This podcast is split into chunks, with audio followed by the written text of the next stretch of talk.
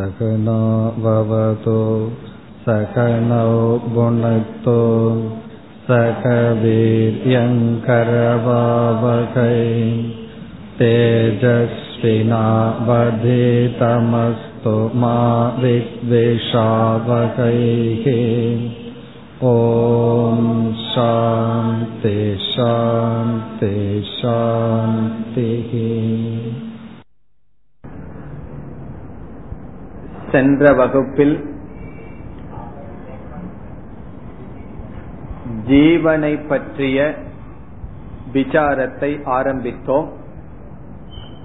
ஜீவக அல்லது ஜீவன் என்ற சொல்லில் இரண்டு தத்துவங்கள் அம்சங்கள் அடங்குகின்றது. ஒன்று அறிவுடைய தத்துவம் இனி ஒன்று ஜட தத்துவம். அறிவுடைய தத்துவத்திற்கு ஆத்மா என்று பார்த்தோம். ஜடமான தத்துவத்துக்கு அனாத்மா என்று பார்த்தோம். ஆகவே ஆத்ம அனாத்மாவினுடைய சேர்க்கையே ஜீவக அல்லது ஜீவன் என்று சொல்லப்படுகிறது. இதில் ஜீவனுடைய அனாத்மாவினுடைய அம்சத்தை விசாரத்திற்கு எடுத்தோம்.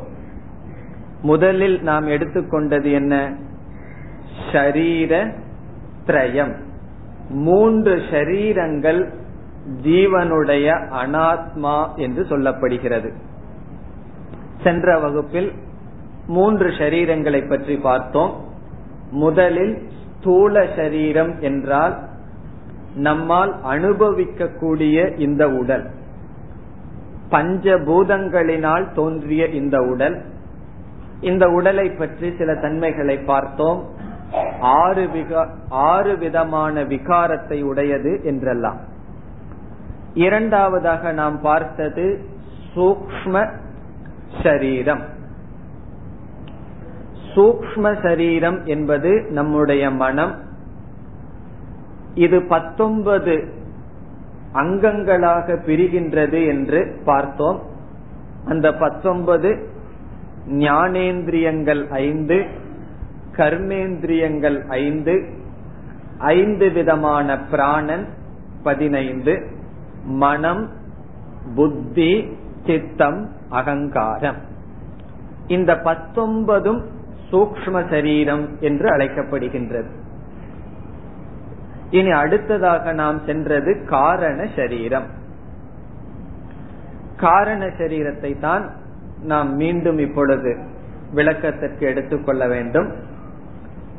காரண சரீரம் என்றால் இந்த சூக்ம ஸ்தூல சரீரத்திற்கு எது காரணமோ அது காரண சரீரம்.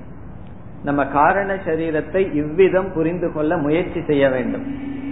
சற்று கடினமான பகுதி இந்த இடம். காரண சரீரத்தை எப்படி புரிந்து கொள்ள வேண்டும் என்றால் சூக்ம சரீரம் ஸ்தூல சரீரத்தை போல நேராக பார்த்து புரிந்து கொள்ள முடியாது. மனதில் ஒரு யூகத்தினால் தான் புரிந்து கொள்ள முடியும். இந்த ஸ்தூல சூக்ம சரீரத்திற்கு காரணமாக ஒன்று இருக்க வேண்டும். அது காரண சரீரம். இந்த காரண காரியத்தினுடைய தன்மை நமக்கு தெரிந்திருக்க வேண்டும். விதையானது மரத்திற்கு காரணம்.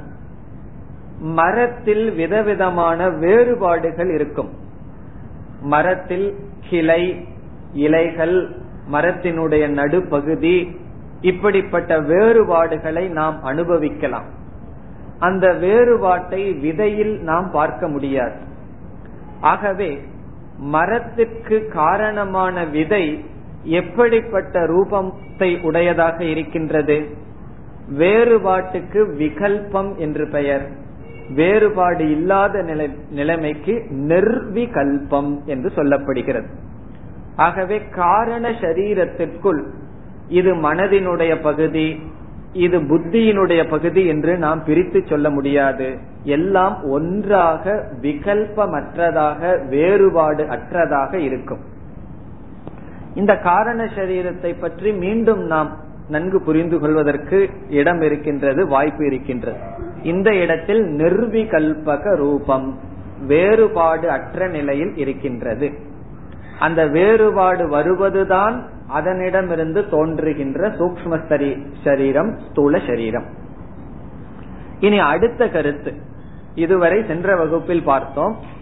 இனி அடுத்த கருத்து என்னவென்றால் எப்பொழுது இந்த காரண சரீரம் தோன்றியது என்ற கேள்வி. ஸ்தூல சரீரம் எப்பொழுது தோன்றியது என்று நமக்கு தெரியும்.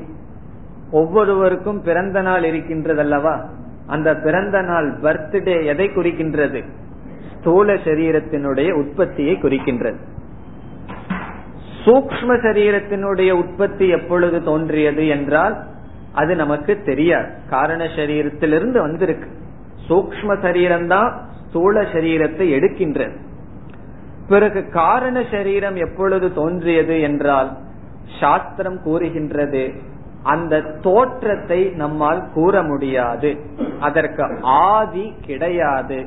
ஆகவே அதனுடைய பதில் அனாதி. காரண சரீரம் எப்பொழுது தோன்றியது என்றால் நாம் கொடுக்கின்ற பதில் அனாதி. அனாதி என்றால் என்ன? அதனுடைய தோற்றத்தை நம்மால் கூற முடியாது.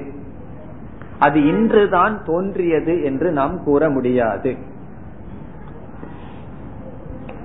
அதற்கு காரணம் என்னவென்றால் காலத்தை பற்றி சூக்ம சரீரத்தில் தான் பேச முடியும். நம்மளுடைய மனம் தான் காலத்தை அளக்கும். நம்முடைய மனம் நம்மிடம் இல்லை என்றால் காலத்தை நம்மால் அளக்க முடியாது. உதாரணமாக ஒரு மணி நேரம் இங்கு நாம் அமர்ந்துள்ளோம். என்னுடைய வகுப்பு ஒரு மணி நேரத்துக்கு மேல போச்சுன்னு வச்சுக்கோ. நீங்கள் என்ன செய்வீர்கள்? காலம் அதிகமாகின்றதேன்னு பத்து முறை வாட்சை பார்ப்பீர்கள். ஆகவே இந்த ஒரு மணி நேரம் நீங்கள் மனதோடு இருப்பதனால் காலம் அளக்கப்படுகின்றது. இப்ப யாராவது ஒருவர் திடீர்னு தூங்கிட்டாங்கன்னு வச்சுக்கோ திடீர்னு வெளிச்சு பார்க்கும் பொழுது எவ்வளவு நேரம் நான் தூங்கினேன் என்று யாராலும் சொல்ல முடியாது. அதனாலதான் நைட்டு நம்ம டைம் பார்க்க வேண்டியது இருக்கு. நான் எவ்வளவு டைம் ஆயிருக்குன்னு சொல்லு. காரணம் உறக்கத்தில் மனம் இல்லை. மனம் இல்லை என்றால் காலத்தை அளக்க முடியாது. மனதுதான் காலத்தை அளக்கும். மனம் முழிச்சிட்டு இருந்தா தான் காலத்தை அளக்கும். இந்த காரண சரீரம்ங்கிற நிலையில மனமே தோன்றவில்லை. மனமே தோன்றவில்லை என்ற பொழுது அது எப்பொழுது தோன்றியது என்று காலத்தை பற்றி காரண சரீரத்தில் பேச முடியாது. ஆகவே அனாதி. இங்கு அனாதி என்பதை எப்படி புரிந்து கொள்ள வேண்டும் என்றால் அதனுடைய துவக்கத்தை நம்மால் கூற முடியாது. அந்த அளவுதான் அனாதின்னு புரிஞ்சுக்கணும். நம்ம வந்து பரம்பொருளும் அனாதின்னு சொல்லுவோம். அந்த அனாதி வேற இந்த அனாதி வேற. அது எப்பொழுதுமே இருப்பதனால் அனாதி.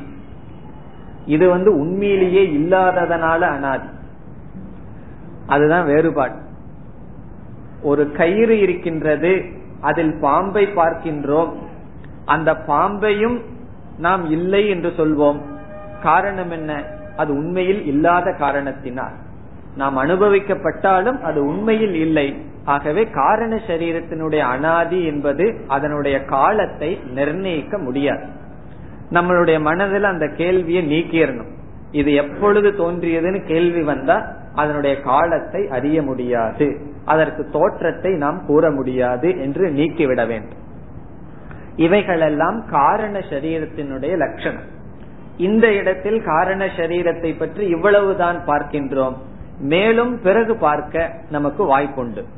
இப்ப காரண சரீரத்தினுடைய லட்சணம் என்ன? சரீரத்வயசிய காரண மாத்திரம் நிர்விகல்பக ரூபம் அனாதி. இதுதான் நாம் பார்க்கின்ற இங்கு பார்க்கின்ற கருத்து. இதோடு சரீரத்ய விசாரம் முடிவடைகின்றது. இந்த எல்லா விசாரமும் ஜீவ விசாரம் என்ற தலைப்பில் வருகின்றது சரீரத்ரயம் இதோடு முடிவடைகிறது. இனி இந்த ஜீவ விசாரத்திலேயே அடுத்த பகுதி சாஸ்திரமானது இந்த மூன்று ஷரீரத்தையே மூன்று ஷரீரம் இப்பொழுது நமக்கு தெரியும். ஸ்தூல சரீரம் சூக்ம சரீரம் காரண சரீரம் இந்த மூன்று ஷரீரத்தையே ஐந்தாக பிரிக்கின்றது. இந்த மூன்று ஷரீரத்தையே சாஸ்திரம் வேறு ஒரு கோணத்தில் ஐந்தாக பிரிக்கின்றது. இந்த மூன்றே ஐந்தாக பிரிக்கப்படுகிறது. எதனுடைய அடிப்படையில் ஐந்தாக பிரிக்கப்படுகிறது என்றால்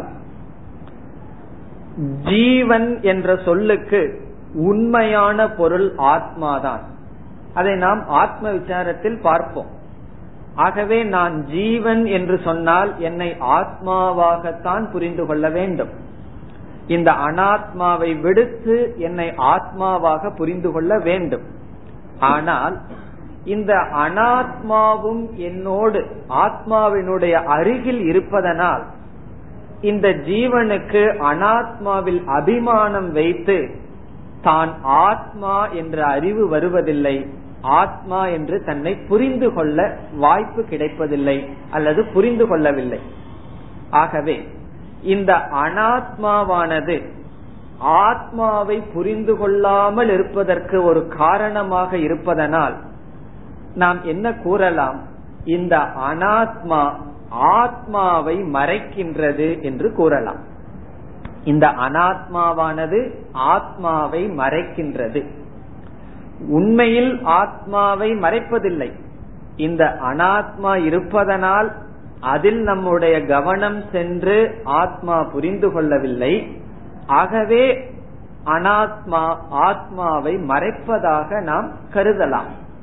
இதை எப்படி உதாரணம் என்றால் திரை இருக்கின்றது அதில் திரைப்படம் ஓடுகின்றது. நாம் கூறலாம் திரைப்படமானது திரையை மறைக்கின்றது என்று. திரைப்படம் திரையை மறைக்கின்றது என்றால் நாம் எப்படி புரிந்து கொள்ள வேண்டும்? அந்த படங்கள் இருப்பதனால் என்னுடைய கவனம் திரைக்கு செல்லவில்லை அந்த படத்திலேயே இருக்கின்றது. எப்படி திரைப்படம் திரையை மறைப்பது போல இந்த அனாத்மா ஆத்மாவை மறைக்கின்றது. எப்படி மறைக்கின்றது? நம்முடைய கவனத்தை அங்கு எடுத்து மறைப்பதனால் இந்த அனாத்மா ஆத்மாவை மறைப்பது போல் சொல்லப்படுகின்றது. இந்த மறைப்பானது ஐந்து படிகளில் நடக்கின்றது. ஆகவே ஐந்தாக பிரிக்கப்படுகின்றது. இந்த மறைத்தல் என்பதற்கு சாஸ்திரத்தில் பயன்படுத்தப்படுகின்ற வார்த்தை கோஷக என்ற சொல். கோஷக. கோஷக என்றால் உரை. ஒரு கத்தி அல்லது வாளுக்கு வைக்கப்படுகின்ற உரைக்கு கோஷக என்று சொல்லப்படும். இந்த கோஷம் என்ன செய்கின்றது? அதற்கு உள் இருக்கின்ற கத்தியை அல்லது வாளை மறைக்கின்றது. அதே போல இந்த அனாத்மாவானது ஆத்ம தத்துவத்தை அறியாமல் மறைக்கின்றது. அந்த மறைக்கின்றது பகுதி அல்லது நம்முடைய கவனம் ஐந்து இடத்தில் சிதறடிக்கப்படுகின்றது. அந்த ஐந்து இடத்துக்கு இந்த மூன்று சரீரத்தை ஐந்து கோஷமாக பிரிக்கப்படுகின்றது. ஆகவே இப்பொழுது நாம் அடுத்த விசாரம் என்ன செய்கின்றோம்? பஞ்ச கோஷாகா. பஞ்ச கோஷங்கள் என்றால் என்ன? மூன்று அனாத்மா மூன்று ஷரீரம் ஐந்து விதமாக பிரிக்கப்படுகின்றது. அப்பொழுது பார்க்க வேண்டும் எது எது எப்படி பிரிக்கப்படுகின்றது என்று சுருக்கமாக பார்க்க வேண்டும். ஏன் பிரிக்கப்படுகின்றது? அதுவும் முக்கியமான கருத்து. இந்த பிரிப்பதற்கு காரணம் என்னவென்றால் ஒவ்வொன்றும் ஒவ்வொரு உரையாக இருந்து நம்முடைய கவனத்தை இழுத்து ஆத்மாவை நம்மை அறியாமல் செய்கின்றது. அப்படி செய்கின்ற படி ஐந்து படி. இனி மூன்று ஷரீரமும் எப்படி ஐந்து கோஷமாக பிரிக்கப்படுகின்றது என்று பார்ப்போம். முதலில் ஸ்தூல சரீரம். இந்த ஒரு சரீரம் ஒரு கோஷமாக ஆகின்றது. அந்த கோஷத்திற்கு அன்னமய கோஷக என்று பெயர். முதல் கோஷம் அன்ன மய கோஷக அன்னமய கோஷக என்பது ஸ்தூல சரீரம். நம்முடைய ஸ்தூல சரீரம் எப்படி உற்பத்தி ஆனது தாய் தந்தையினுடைய உணவில் இந்த சரீரம் வளர்ந்தது.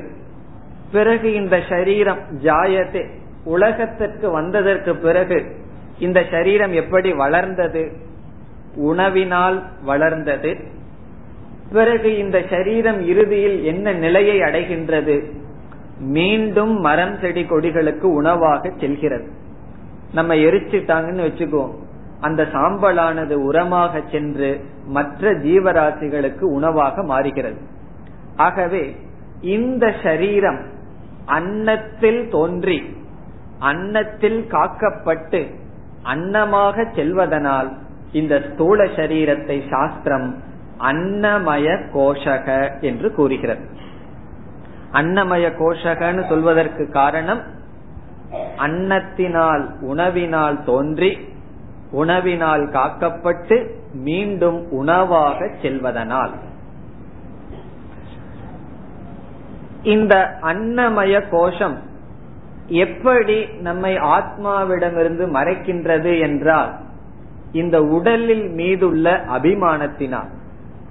இப்ப இந்த உடலுக்கு நம்ம எவ்வளவு முக்கியத்துவம் கொடுத்து கொண்டிருக்கின்றோம் அதை நாம் விளக்க வேண்டிய அவசியமில்லை. காரணம் அது நம்முடைய அனுபவம். இந்த உடலுக்கு நாம் அதிக முக்கியத்துவம் கொடுக்கின்றோம். இந்த உடலே நான் என்று நினைத்து கொண்டிருக்கின்றோம்.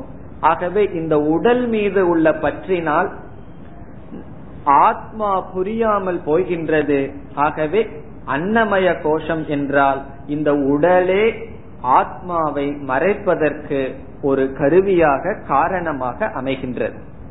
இந்த மூணு சரீரத்துல ஒரு சரீரம் ஒரு கோஷமாகிவிட்டது. இனி சூக்ம சரீரம் இருக்கின்றது. சூக்ம சரீரம் மூன்று கோஷங்கள் அடங்குகின்றது. இந்த சூக்ம சரீரத்தில் மூன்று கோஷங்கள் வருகின்றது. அல்லது சூக்ம சரீரம் மூன்று கோஷங்களாக பிரிக்கப்படுகின்றது. அந்த மூன்று கோஷங்களை கூறி சூக்ம சரீரத்தில் எந்தெந்த அம்சங்கள் எந்தெந்த கோஷங்கள் என்று பார்ப்போம். அடுத்த கோஷம் பிராணமய கோஷக. அன்னமய கோஷக ஒன்று. இரண்டாவது பிராணமய கோஷக. மூன்றாவது மனோமய கோஷக. நான்காவது விஜயானமய கோஷக பிராணமய கோஷக மனோமய கோஷக விஜயானமய கோஷக இந்த மூன்று கோஷங்களும் சூக்ம சரீரத்திலிருந்து எடுக்கப்படுகின்றது. சூக்ம சரீரமே இந்த மூன்று கோஷமாகிறது. இனி அடுத்தது நம்ம ஈஸியா சொல்லிடலாம். என்ன சரீரம் பாக்கி இருக்கின்றது? காரண சரீரம். அந்த காரண சரீரம் கடைசி ஆன ஆனந்தமய கோஷத்தோடு சேர்க்கப்படும். காரண சரீரம் ஆனந்தமய கோஷம். ஈஸி புரிந்து கொள்வதற்கு சுலபம். முதல் கோஷம் முதல் சரீரம். கடைசி கோஷம் கடைசி சரீரம். இடையில் இருக்கின்ற சரீரம் இடையில் இருக்கின்ற மூன்று கோஷங்கள். இனி இந்த மூன்று கோஷத்திற்கு வருவோம். பிராணமய கோஷக. பிராணமய கோஷக என்றால் சூக்ம சரீரத்தில் உள்ள பகுதி. சூக்ம சரீரத்தில் பத்தொன்பது அங்கங்கள் நமக்கு ஞாபகம் இருக்கும் படித்தோம். அந்த பத்தொன்பது அங்கங்களில் ஐந்து பிராணனும் ஐந்து கர்மேந்திரியமும் சேர்ந்தது பிராணமய கோஷக. ஐந்து பிராணன் ஐந்து கர்மேந்திரியங்களை சேர்த்து இருப்பது பிராணமய கோஷக.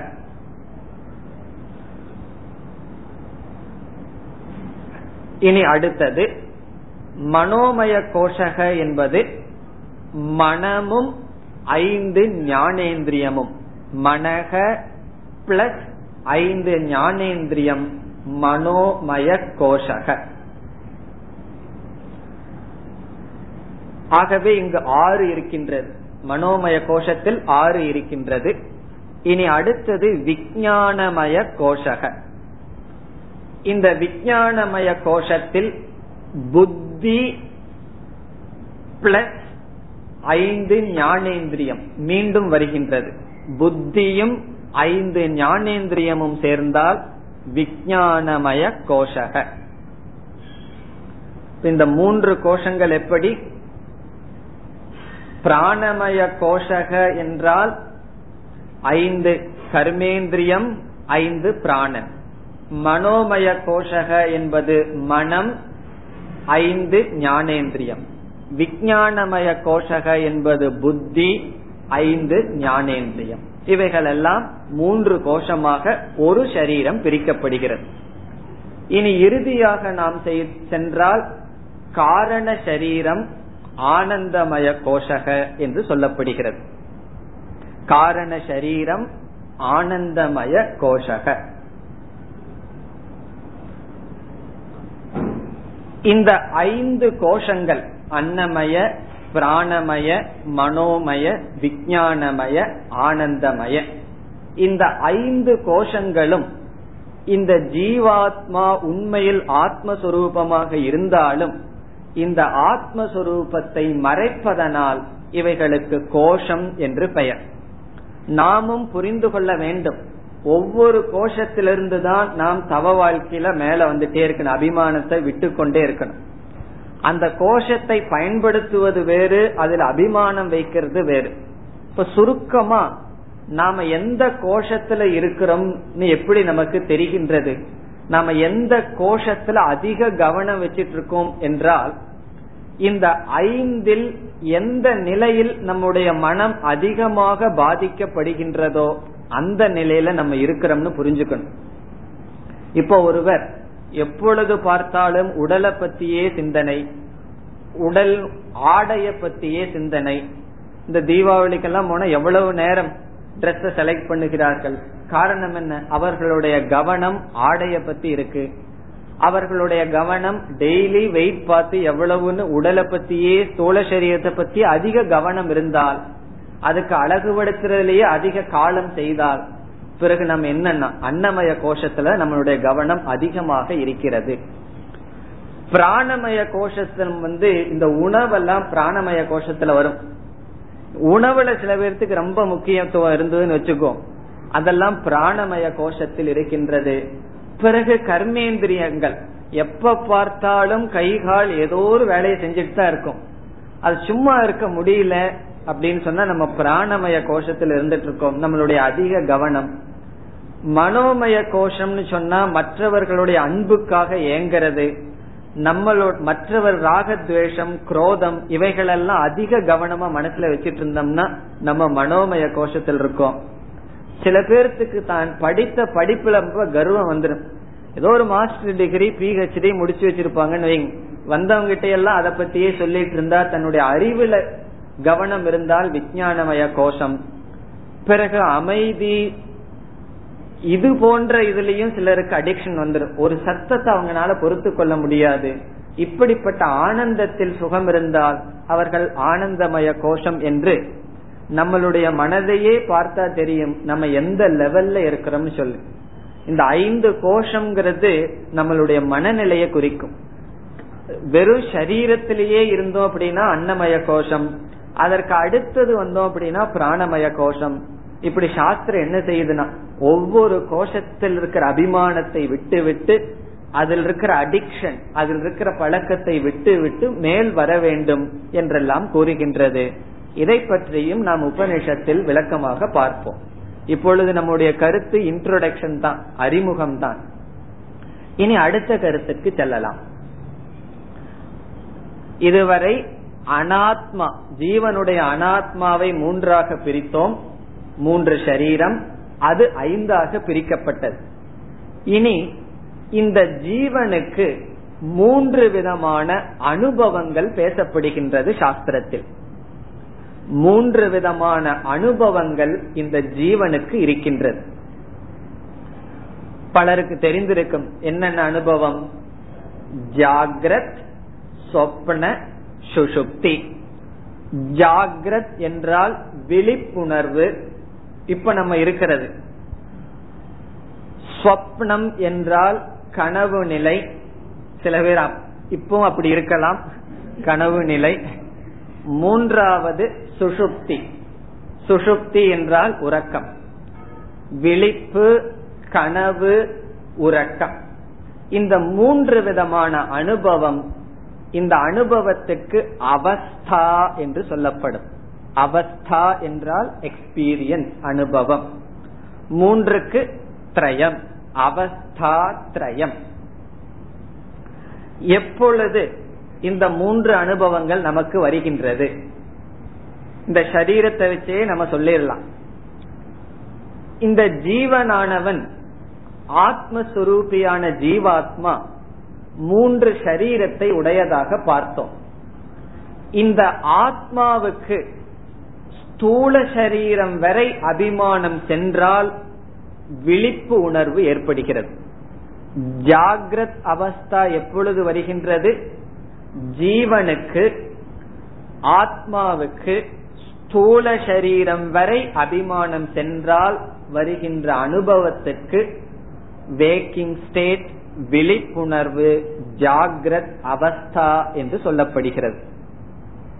இப்ப இந்த உடல்ல நமக்கு அபிமானம் இருக்கிறதுனாலதான் இந்த சப்தம் ரூபம் இந்த பிரபஞ்சம் நமக்கு அனுபவத்துக்கு இருக்கின்றது. இந்த சரீரத்தில் இருக்கிற அபிமானம் இல்லைன்னு வச்சுக்குவோம். இந்த பிரபஞ்சத்தில் இருக்கிற அனுபவம் நமக்கு இருக்காது. ஆகவே ஜாகிரத் அவஸ்தா விழிப்புணர்வு நமக்கு வர வேண்டும் என்றால் ஜீவனாகிய நான் இந்த ஸ்தூல சரீரம் வரை என்னுடைய அபிமானம் ஐடென்டிபிகேஷன் செல்ல வேண்டும். முழுமைய இந்த அனுபவம் ஐடென்டிபிகேஷன் சென்றால் எனக்கு இந்த அனுபவம். ஸ்தூல சரீரம் வரை சென்றால் ஸ்தூல பிரபஞ்ச அனுபவம். இனி அடுத்தது என்னுடைய அபிமானம் ஸ்தூல சரீரத்திற்கு போகாமல் சூக்ம சரீரத்தோடு நின்று விடுகிறது என்று வைத்துக் கொள்வோம். சூக்ம சரீரம் வரைந்தான் என்னுடைய அபிமானம் போகுது. அல்லது ஸ்தூல சரீரத்திலிருந்து அபிமானத்தை நான் எடுத்து விட்டேன். இந்த உடம்பில் இருக்கிற அபிமானத்தை எடுத்த உடனே ஆனால் சூக்ம சரீரத்தில் அபிமானம் இருந்தால் வருகின்ற அனுபவம் கனவு நிலை என்று சொல்லப்படுகிறது. சொப்னவஸ்தா. சொப்னம் என்றால் கனவு சொப்னாவஸ்தா என்றால் கனவு நிலை. இப்ப நம்ம கனவு காணும் போது இந்த உடம்பு மேல நமக்கு அபிமானம் கிடையாது. இந்த உடல் யாராவது பேசிக்கொண்டு இருப்பார்கள் கனவு கண்டுட்டு இருப்போம் அந்த சப்தம் எல்லாம் நமக்கு கேட்காது. காரணம் இந்த உடலில் நமக்கு அபிமானம் கிடையாது. சாஸ்திரத்துல இனி ஒன்னும் சொல்லப்படுகிறது. நம்ம ரெண்டு விதத்துல மனிதர்கள் கனவு காணுவார்கள். ஒன்று தூங்கி கொண்டிருக்கும் பொழுதே சில பேர் விழித்து கொண்டிருக்கும் பொழுதே பகல் கனவு காணுவார்கள். அப்ப யாரு பேசுறாங்க? டெலிபோன் பில் ஒன்னும் கேட்காது. காரணம் என்ன? அவர்களுக்கு ஸ்தூல சரீரத்துல அபிமானம் இல்ல சூக்ம சரீரத்துல அபிமானம் எதையோன்னு நினைச்சிட்டு இருந்தா சாஸ்திரப்படி அவர்களும் கனவுதான் கண்டு கொண்டிருக்கிறார்கள்.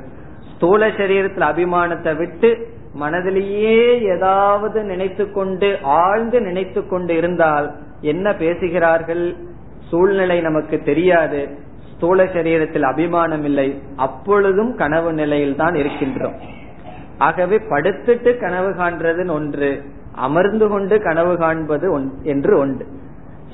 சூக்ம சரீரம் வரை அபிமானம் இருந்தால் அது கனவு நிலை. இனி அடுத்தது நீங்களே கூறிவிடலாம். காரண சரீரத்தில் மட்டும் அபிமானம் இருந்தால் வருகின்ற நிலைக்கு ஆழ்ந்த உறக்கம். சுஷுப்தி அவஸ்தை என்பது ஜீவனுக்கு எப்பொழுது வருகின்றது? ஸ்தூல சூக்ம சரீரத்தில் அபிமானத்தை விட்டு காரண சரீரத்தில் மட்டும் அபிமானம் இருக்கும் பொழுது. இப்ப காரண சரீரத்துல மட்டும் அபிமானம் இருக்கும் பொழுது வருவதுதான் ஆழ்ந்த உறக்கம். இப்ப காரண சரீரத்தை நான் புரிந்து கொள்ள வேண்டும் என்றால் என்ன செய்ய வேண்டும்? ஆழ்ந்து உறங்க வேண்டும். ஆழ்ந்து உறங்கினால் காரண சரீரத்தை நாம் புரிந்து கொள்ளலாம். இப்போ ஒருவர் வந்து நீங்க காரண சரீரத்தை சொல்லி எனக்கு புரியல அப்படின்னா நான் அவர்களிடம் என்ன சொல்ல வேண்டும்? உங்களுக்கு நான் காரண சரீர அனுபவத்தை கொடுக்க வேண்டும் என்றால் தூங்கி வாருங்கள். அதுதான் சொல்ல வேண்டும். அதை நம்ம ஒவ்வொரு நாளும் செய்து கொண்டிருக்கின்றோம். இப்ப காரண சரீரத்தினுடைய நிலை என்னன்னா ஆழ்ந்த உறக்கத்துல நம்மளுடைய நிலை என்னவோ அதுதான் காரண சரீரம். அந்த காரண சரீரத்துல ரெண்டு இருக்கு. ஒன்று அறியாமை இனி ஒன்று ஆனந்தம். இந்த ரெண்டு நம்ம ஆழ்ந்த அணு உறக்கத்துல இருக்கின்றது. அதனாலதான் தூங்க போறோம். ஆனந்தம் இருப்பதனால்தான் சந்தர்ப்பம் கிடைக்கும் போதெல்லாம் தூங்க போறோம். ஆனந்தம் இருக்கின்றது. இனி ஒன்றும் இருக்கின்றது. அறியாமையும் இருக்கின்றது. இப்ப காரண சரீரத்தை நாம் ஏன் ஆனந்தமய கோஷம்னு சொன்னோம்? ஆனந்தமும் இருக்கின்றது. பிறகு அது அஜான சொரூபம். அது அறியாமையோடும் நாம் இருக்கின்றோம். இந்த மூன்று அவஸ்தைக்கும் மூன்று சரீரத்துக்கும் உள்ள சம்பந்தத்தை நாம் இவ்விதம் புரிந்து கொள்ள வேண்டும். இந்த மூன்று சரீரம் தான் நமக்கு முக்கியம். அதை வச்சுட்டே எல்லாமே அனாத்மாவை நம்ம புரிஞ்சுக்கலாம். அந்த பேஸ் என்ன? மூன்று சரீரம் காரண சரீரம் சூக்ம சரீரம் ஸ்தூல சரீரம் இதனுடைய துணை கொண்டு பஞ்ச கோஷங்கள் இதனுடைய துணை கொண்டு அவஸ்தா திரயம் இந்த அவஸ்தா திரயம்னு சொன்னா ஜீவன் காரண சரீரத்தோடு மட்டும் அபிமானம் வைக்கும் பொழுது ஒரு அனுபவம். காரண சரீரத்தை தொடர்ந்து காரண சரீரம் இல்லாம சூக்ம சரீரத்துல மட்டும் அபிமானம் வைக்க முடியாது. காரண சரீரத்தின் வழியாக சூக்ம சரீரம் வரை வந்து சேர்ந்தால் கனவு நிலை அல்லது சங்கல்ப நிலை பிறகு ஸ்தூல சரீரம் வரை அபிமானத்திற்கு வந்து விட்டால் விழிப்பு நிலை இந்த அனுபவம். ஆகவே இந்த ஜீவன் மூன்று ஷரீரத்தை அனாத்மாவாக கொண்டுள்ள மூன்று ஷரீரத்தை வைத்து மூன்று அனுபவங்களை கொள்கின்றான். ஐந்து இடங்களில் அவனுடைய அபிமானம் இருக்கின்றது. அதைத்தான் பஞ்ச கோஷம்னு சொல்றோம். பஞ்ச கோஷம் சொல்வதற்கு காரணம் நம்மளுடைய கவனத்தை ஈர்க்கின்ற ஐந்து இடங்கள். ஒரு ஆசிரியர் வந்து ஆறாவது கோஷம் எல்லாம் இருக்குதுன்னு சொல்ற. ஆறாவது கோஷம் யார் தெரியுமோ? புத்திரன் களத்திரம் இவர்களெல்லாம் ஆறாவது கோஷமா. என்ன நீயே நான் சில பேர் வசனம் பேசுகிறார்கள் அல்லவா? இப்ப நம்மளுடைய அபிமானம் இந்த சரீரத்தை தொடர்ந்து வெளியே போயாச்சு. அது ஆறாவது கோஷம். அப்ப நம்ம எங்கிருந்து பயணத்தை மேற்கொள்ளணும்னா ஸ்தூல சரீரத்துக்கு அப்பாற்பட்ட பொருள்லயே நமக்கு பற்று இருக்கு. அங்கிருந்து ஸ்தூல சரீரத்திற்கு வந்து பிறகு பிராணன் மனம் புத்தி. நாம் ஜீவனுடைய அனாத்மா அம்சமான விசாரத்தை முடித்துக் கொள்வோம். இதுக்கு மேல அனாத்மா இல்லையா இருக்கின்றது. இதோடு நாம் இங்கு முடித்துக்கொண்டு இனி அடுத்ததாக ஜீவனுடைய ஆத்மாவினுடைய அம்சத்துக்கு வருவோம். நாம் எப்படி ஜீவனை அறிமுகப்படுத்தி பார்த்தோம்? ஜீவக என்ற சொல்லில் இரண்டு தத்துவம் அடங்குகின்றது. ஆத்மா அனாத்மா. ஆத்மாவை பற்றி இதுவரைக்கும் பார்க்கவில்லை. ஜீவனுடைய அனாத்மா அம்சத்தை பார்த்தோம். அந்த அனாத்மாவை மூன்று சரீரம் என்று மட்டும் புரிந்து கொண்டால் போதும். ஸ்தூல சூக்ம காரணம். அதனுடைய ஒரு விளக்கம் ஐந்து கோஷம். ஒவ்வொரு சரீரத்தினால் நாம் அடைகின்ற பலன் மூன்று அனுபவம். அவ்வளவுதான். இனி ஆத்மாவை பற்றிய விசாரத்திற்கு வருவோம். ஆத்மாவினுடைய சொரூபம் என்ன? தத்துவ போதம் எல்லாம் படிச்சிருந்தோம்னா ஆத்மா கக அப்படின்னு ஒரு கேள்வி.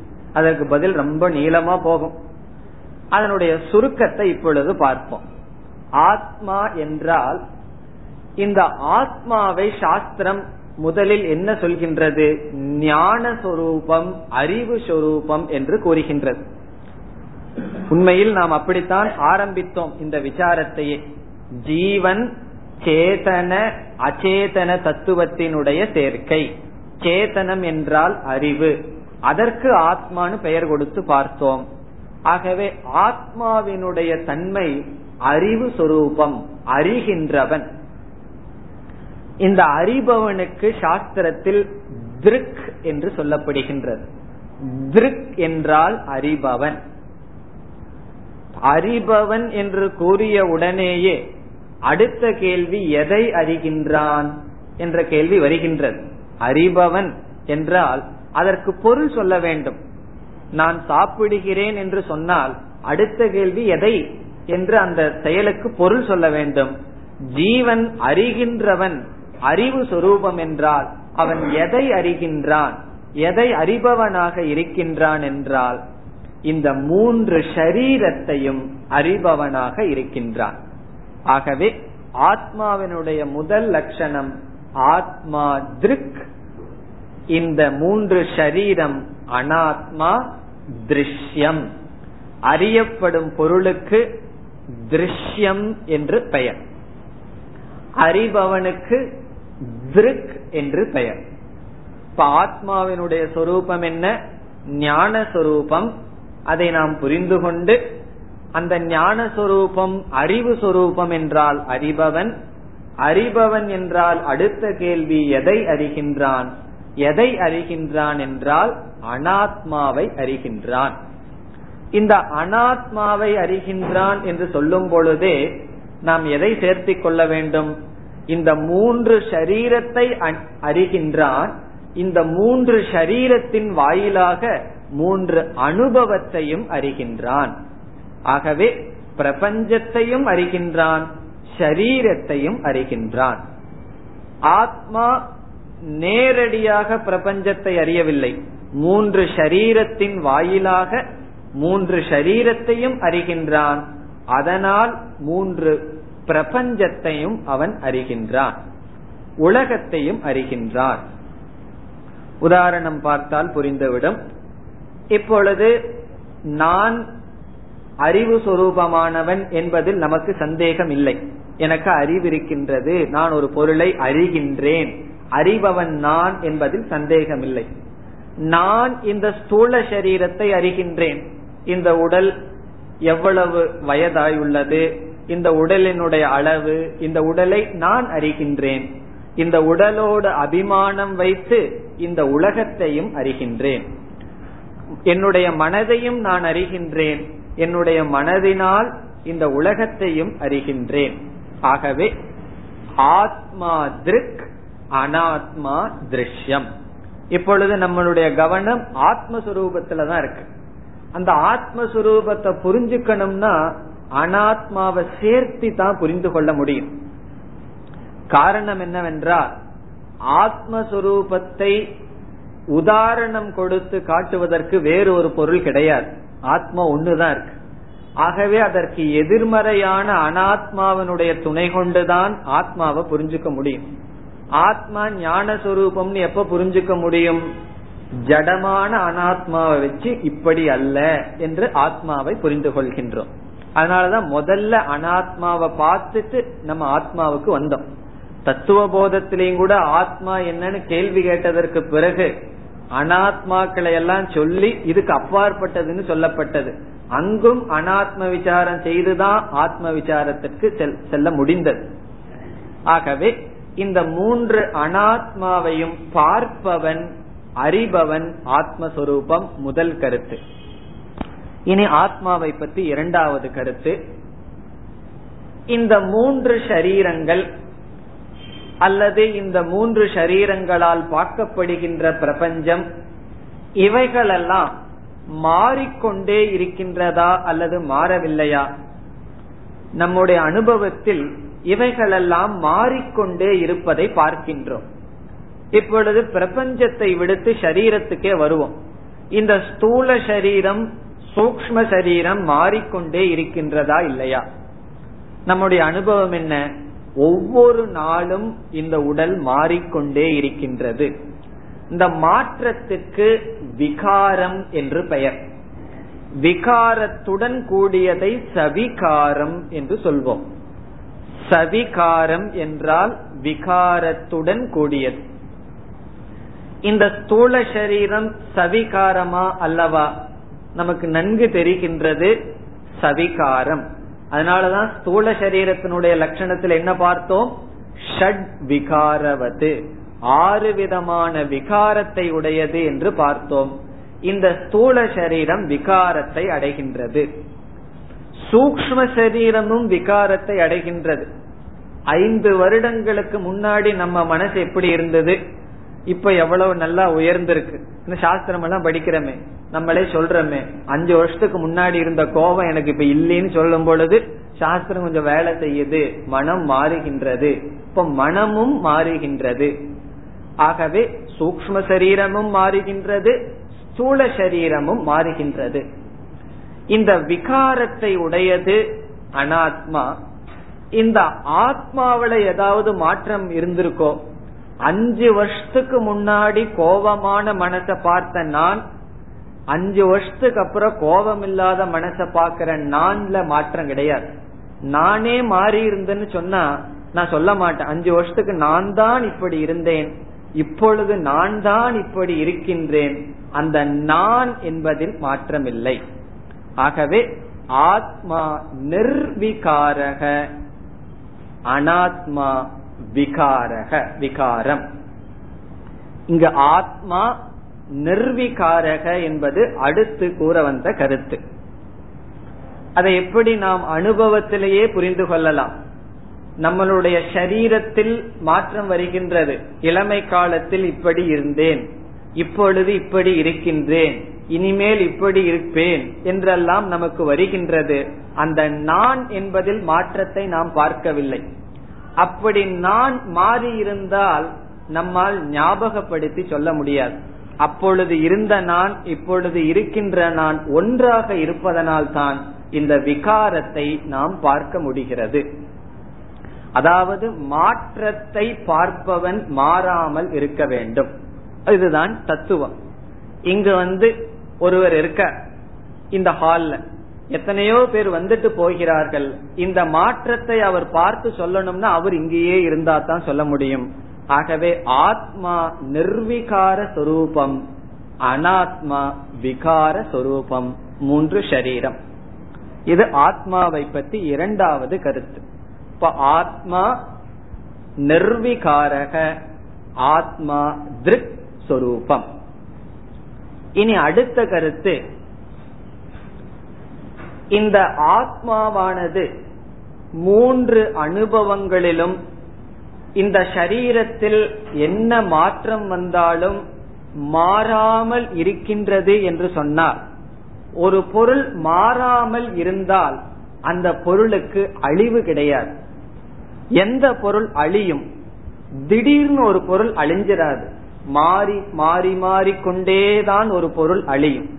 இப்ப இந்த கட்டடம் எப்போ அழியும்னு சொன்னா முப்பது வருஷம் அல்லது ஐம்பது வருஷத்துக்கு அப்புறம் திடீர்னு அழிஞ்சு போகுமான கிடையாது.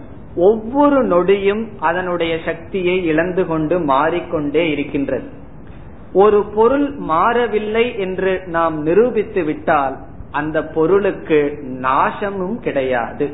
காரணம் என்ன? எந்த ஒரு அழிவும் மாற்றத்தினால் தான் வரும். இப்பொழுது ஆத்மாவை நாம் எப்படி புரிந்து கொண்டோம்? விகாரமற்றது என்றால் ஆத்மாவுக்கு மரணமில்லை நாசமில்லை. ஆகவே ஆத்மாவை சாஸ்திரம் சத் சொரூபம் என்று கூறுகிறது. சத் சொரூபம் என்றால் எப்பொழுதும் இருப்பதாக சொல்லப்படுகிறது. இறப்பு அற்றது சத்தியம் சத் சொரூபக இந்த சத் என்பது இடையில் வந்து செல்வதல்ல. எப்பொழுதும் இருக்கின்றது. ஆகவே ஆத்மா சத் சொரூபம். இப்ப இதுவரை ஆத்மாவை பற்றி என்னென்ன கருத்துக்கள் பார்த்தோம்? திருக் சொரூபம் இரண்டாவது நிர்விகாரம் மூன்றாவது சத் சொரூபம். இந்த திருக்குங்கிற இடத்திலேயே அறிவு என்பதும் உள்ளடங்குகின்றது. அறிவை உடையவன் தானே பார்க்க முடியும். ஆகவே அங்கு அறிவு சொரூபம் சித் சொரூபம். அடுத்தது நிர்விகார சொரூபம். சத் சுரூபம் இனி சாஸ்திரம் ஆத்மாவை பற்றி இனி ஒரு கருத்தும் கூறுகின்றது. இந்த கருத்தெல்லாம் நம்ம இனிமேல் லாஜிக் தத்துவத்துல போக முடியாது. சாஸ்திரத்தினுடைய துணை கொண்டு பிரமாணத்துல தான் போக முடியும். எனக்குள்ள எவ்வளவு ஆத்மா இருக்கின்றது? நான் ஒரு ஆத்மாவாக இருக்கின்றேன். நான் பார்க்கின்ற அனாத்மா வேறுபட்டது பலவாக இருக்கின்றது. மனசுல வேறுபாடுகள் இருக்கின்றது ஷரீரத்துல வேறுபடுகின்றது ஷரீரத்தில் அவயவங்கள் இருக்கின்றது.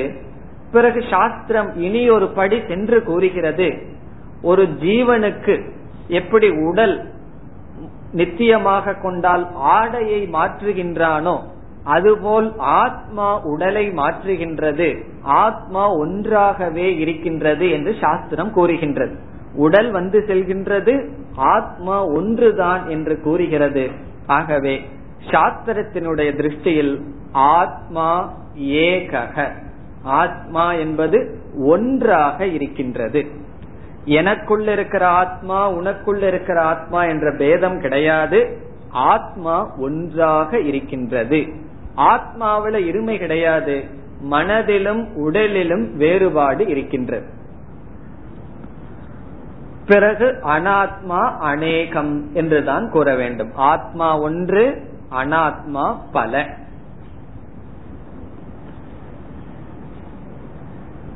இவைகளெல்லாம் ஆத்மாவினுடைய லட்சணங்கள். ஆத்மாவினுடைய லட்சணம் திருக் நிர்விகார சத் ஏக சொரூபம். இப்படிப்பட்ட ஆத்மாவும் இதற்கு முழுமையாக வேறுபாடுள்ள எதிர்மறையான அனாத்மாவும் சேர்ந்து விட்டது. அதனாலதான் பிரச்சனையே வந்துடுது ஆத்மாவை போல இனியொன்னு இடத்துல சேர்ந்து இருந்ததுன்னா பிரச்சனை வராது. இப்ப வீட்டுல வந்து ஒரு பையன் இனி ஒரு நல்ல பையனோட சேர்ந்துட்டா பெற்றோர்களுக்கு ஒரு பிரச்சனை இல்லை. அவனுக்கு அவனுடைய குணத்துக்கு முற்றிலும் முரண்பாடான ஒரு பையனோட சேரும் போதுதான் அவர்கள் கஷ்டப்படுகிறார்கள். அதே போல இந்த ஆத்மா என்ன ஆயிருக்கு? திருக் சுரூபமான ஆத்மா திருஷ்யமான அனாத்மாவோட சேர்ந்து கலந்து விட்டது பிரிக்க முடியாமல். விகாரமற்ற ஆத்மா விகாரமான சரீரத்தோடு சேர்ந்து இது எது ஆத்மா எது அனாத்மான்னு பிரிக்க முடியாமல் கலந்து விட்டது. அதே போல ஏகமான ஆத்மா அநேகமான இந்த சரீரத்தோடு சேர்ந்து விட்டதனால் அநேக சரீரத்திலிருந்து தெரிவதனால் நமக்கு அது ஒன்றா பலதா என்ற அறிவு நமக்கு இல்லை. ஆகவே இப்ப என்ன நடந்துடுதுன்னு சொன்ன ஆத்மாவும் அனாத்மாவும் கலந்து விட்டது. அது எப்படி கலந்து விட்டதுன்னா நிஜமாலுமே கலக்க முடியுமா? இரண்டு விருத்தமான சொரூபம் உண்மையில் கலக்க முடியாது. கலந்தது போல் அது தோற்றமளிக்கின்றது கலந்தது போல் நமக்கு தெரிகின்றது. நம்மளுடைய பிரச்சனை உண்மையிலேயே நீக்க வேண்டியது இல்லை பொய்யாக சேர்ந்து விட்டது. இந்த ஆத்மாவும் அனாத்மாவும் எப்படி சேர்ந்தது? அது ரொம்ப முக்கியமான கேள்வி. இந்த ஆத்மாவும் அனாத்மாவும் எந்த சம்பந்தத்தில் இருக்கின்றது? ஒவ்வொரு தத்துவத்திற்கும் வேறுபாடு வருவதே இந்த சம்பந்தத்தை கூறுறதுலதான். சில ஒவ்வொரு மதவாதிகளும் ஒவ்வொரு சம்பந்தத்தை சொல்லுவார்கள். எந்த சம்பந்தம் ஆத்மாவுக்கு அனாத்மாவுக்கு இருக்கு? எப்படிப்பட்ட ரிலேஷன்ஷிப் எப்படிப்பட்ட சம்பந்திகளாக இருக்கின்றது? ஆத்மாவும் அனாத்மாவும். சாஸ்திரம் என்ன கூறுகின்றது என்றால் ஒரு கிறிஸ்டல் ஒரு ஸ்படிகம் இருக்கின்றது. ஸ்படிகத்துக்கு பக்கம் ஒரு மலர் இருக்கின்றது. சிவப்பு கலர் மலர்னு வச்சுக்குவோம். இந்த மலரினுடைய வர்ணம் அந்த ஸ்படிகத்தில் தோன்றுகிறது. இந்த ஸ்படிகமும் மலரினுடைய வர்ணமும் ஒன்றோடு ஒன்று சம்பந்தம் வைத்துள்ளது. எப்படிப்பட்ட சம்பந்தமோ அதே சம்பந்தம் ஆத்மாவும் அனாத்மாவும் வைத்துள்ளது. இந்த ஸ்படிகமானது மலரோட எப்படிப்பட்ட சம்பந்தம் வைத்துள்ளது? பொய்யாக மன மலரில் உள்ள வர்ணத்தை தான் வைத்திருப்பது போல் காட்சியளிக்கின்றது. உண்மையிலேயே ஸ்படிகத்துக்குள்ள வர்ணம் செல்லவில்லை. ஆனால் சென்றது போல் அது காட்சியளிக்கின்றது. அதுபோல இந்த ஆத்மாவானது அனாத்மாவினுடைய தர்மத்தை எடுத்துக்கொண்டது போல் இருக்கின்றது. இப்ப நம்ம என்ன செய்யணும்? படிகத்தில் இருக்கிற வர்ணத்தை நீக்குவதற்கு நம்ம என்ன செய்ய வேண்டும் என்றால் ஸ்படிகத்தை ஒன்னும் செய்ய வேண்டிய அவசியம் இல்லை மலரையும் நாம் ஒன்றும் செய்ய வேண்டிய அவசியமில்லை. நம்முடைய அறிவில் புரிந்து கொண்டால் போதும். மலர் இருக்கும் பொழுதும் அது வேறுபட்டதுதான் என்று நாம் புரிந்து கொள்ள வேண்டும். அதை உபதேசிப்பதுதான் உபனிஷத்துக்களினுடைய காரியம். உபனிஷத் என்ன செய்கின்றது?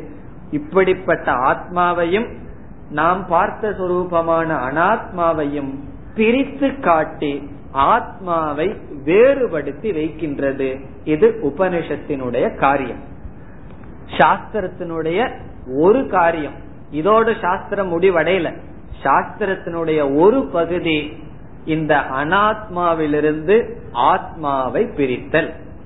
அதற்குத்தான் நாம் பிரசித்தமாக என்ன சொல்கின்றோம்? ஆத்ம அனாத்ம விவேக ஆத்ம அனாத்ம விவேக என்றால் என்ன? இந்த ஜீவன்கிற சொல்லுல ரெண்டும் கலந்து விட்டது. அது எது? ஆத்மா எது? அனாத்மா என்று பிரித்தல் சாஸ்திரத்தினுடைய உபனிஷத்தினுடைய முதல் படி.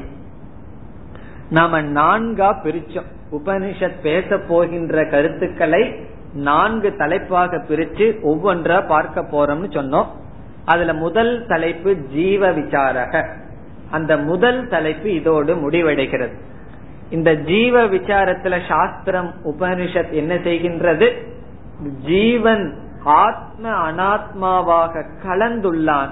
அந்த கலந்துள்ள ஜீவனை இதெல்லாம் அனாத்மாவுன்னு பிரிச்சு காட்டி ஆத்மஸ்வரூபம் இது என்று கூறி இந்த அனாத்மா வேறு ஆத்மா வேறு என்று பிரித்து வைக்கின்றது. இப்ப நம்ம ஜீவனை பிரிக்குதுன்னா நம்மை பிரிக்கின்றதுன்னு பொருள். இந்த இடத்துல எல்லாம் நம்ம படற்கையில பேசி போக கூடாது படற்கை என்றால் என்ன?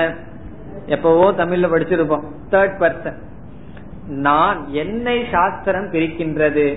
நான் நான் என்று எப்பொழுதெல்லாம் நான் என்ற வார்த்தையை சொல்வேனோ அப்பொழுது சாஸ்திரம் நீ ஆத்ம அனாத்ம சுரூபத்தினுடைய சேர்க்கையாக புரிந்துள்ளாய்.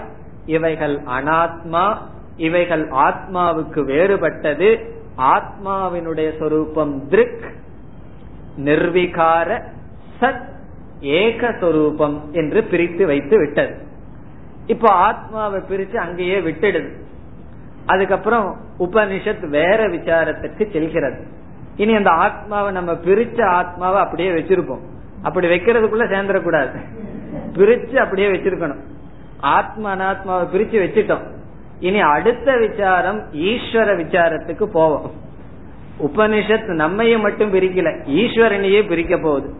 அங்கேயும் ஈஸ்வரனை எப்படியோ பிரிச்சு பிறகு இந்த ஆத்மாவுக்கும் ஈஸ்வரனுக்கும் ஏதோ சம்பந்தத்தை சொல்ல போகின்றது.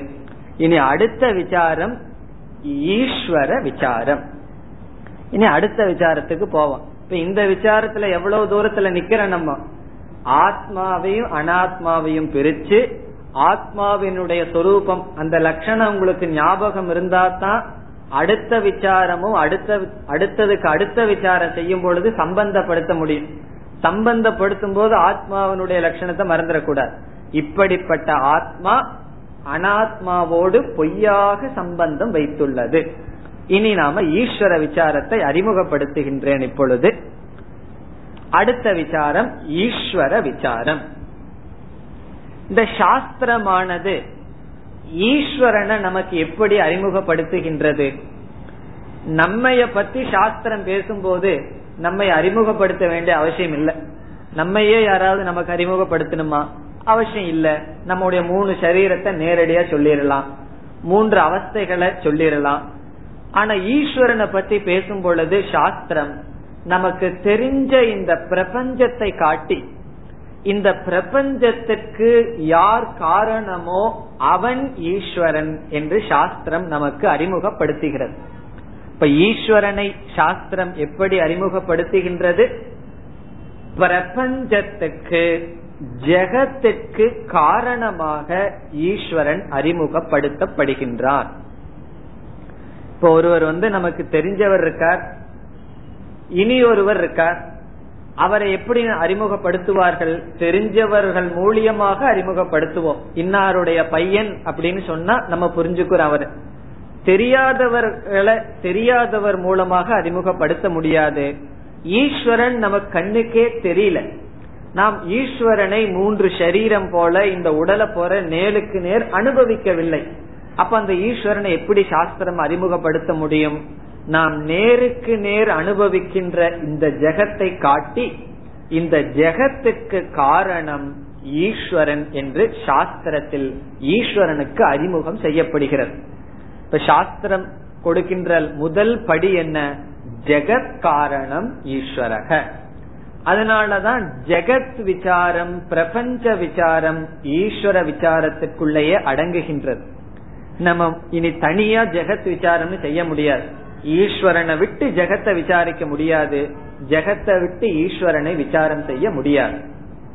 இப்ப ஜெகத் காரணம் ஈஸ்வரக. இனி அந்த ஈஸ்வரனை பற்றி சாஸ்திரம் என்ன பேசுகின்றது? முதல்ல ஈஸ்வரனை அறிமுகப்படுத்தியாச்சு. இந்த உலகத்துக்கு காரணமானவர் ஈஸ்வரன். இந்த இடத்துலதான் காரண காரிய தத்துவம் எல்லாம் வரும். படிச்சிருந்தோம்னா உபாதான காரணம் நிமித்த காரணம்ங்கிறதெல்லாம் இந்த இடத்துலதான் வரும். இந்த ஜெகத்துக்கு காரணம்னா ஈஸ்வரன் எப்படிப்பட்ட காரணம் என்ற விசாரம் எல்லாம் வர இருக்கின்றது. இனி இந்த ஈஸ்வரனையும் சாஸ்திரம் இரண்டு அம்சமாக பிரிக்கின்றது. எப்படி நாம ஜீவகங்கிற சொல்ல சொல்லி ஜீவன்கிற சொல்லுல ரெண்டு அம்சம் இருக்குன்னு பார்த்தோம். ஆத்மா அனாத்மா. இனி ஈஸ்வரகங்கிற சொல்லல ரெண்டு அம்சம் இருக்கின்றது. இரண்டு ஃபேக்டர் இரண்டு தத்துவம். ஒன்று பிரம்ம. இரண்டாவது மாயா. ரெண்டும் புதிய வார்த்தை தான் இதனுடைய விளக்கத்தை பார்ப்போம். எப்படி ஆத்மா அனாத்மா சேதனம் அச்சேதனம்னு ஜீவனிடத்துல பார்த்தோமோ அதே போல சாஸ்திரமானது ஈஸ்வரனையும் இரண்டு தத்துவமாக பிரிக்கின்றது. ஒரு தத்துவம் சேதன தத்துவம் இனியொரு தத்துவம் ஜட தத்துவம். அந்த சேதன அறிவு தத்துவத்திற்கு பிரம்ம என்று பெயர். ஜடமான அச்சேதன தத்துவத்திற்கு சாஸ்திரம் கொடுக்கின்ற பெயர் மாயா. அந்த ஜீவன் விசாரம் பண்றது போலயே நம்ம இங்க ஈஸ்வரனிடமும் விசாரம் பண்ணி கடைசியில வரப்போறோம். ஜீவனை எப்படி அறிமுகப்படுத்தினோம்? சேதன அச்சேதனத்தினுடைய சேர்க்கை சேதனம் ஆத்மா அச்சேதனம் அனாத்மா. ஈஸ்வரனும் சேதன அச்சேதனத்தினுடைய சேர்க்கை சேதன அறிவு தத்துவத்திற்கு பிரம்ம ஜட தத்துவத்திற்கு மாயா. இப்ப ஈஸ்வரன் என்றால் மாயா பிரம்மனுடைய சேர்க்கை. இவ்விதம் சாஸ்திரமானது ஈஸ்வரனை பிரிக்கின்றது. இனி நம்ம என்ன செய்யறோம்? இப்படி ஜீவ விசாரத்துல அச்சேதன அம்சத்தை பத்தி முதல்ல பார்த்தோம். ஜட அம்சத்தை பத்தி அனாத்மாவை பத்தி முதல்ல பார்த்தோம்.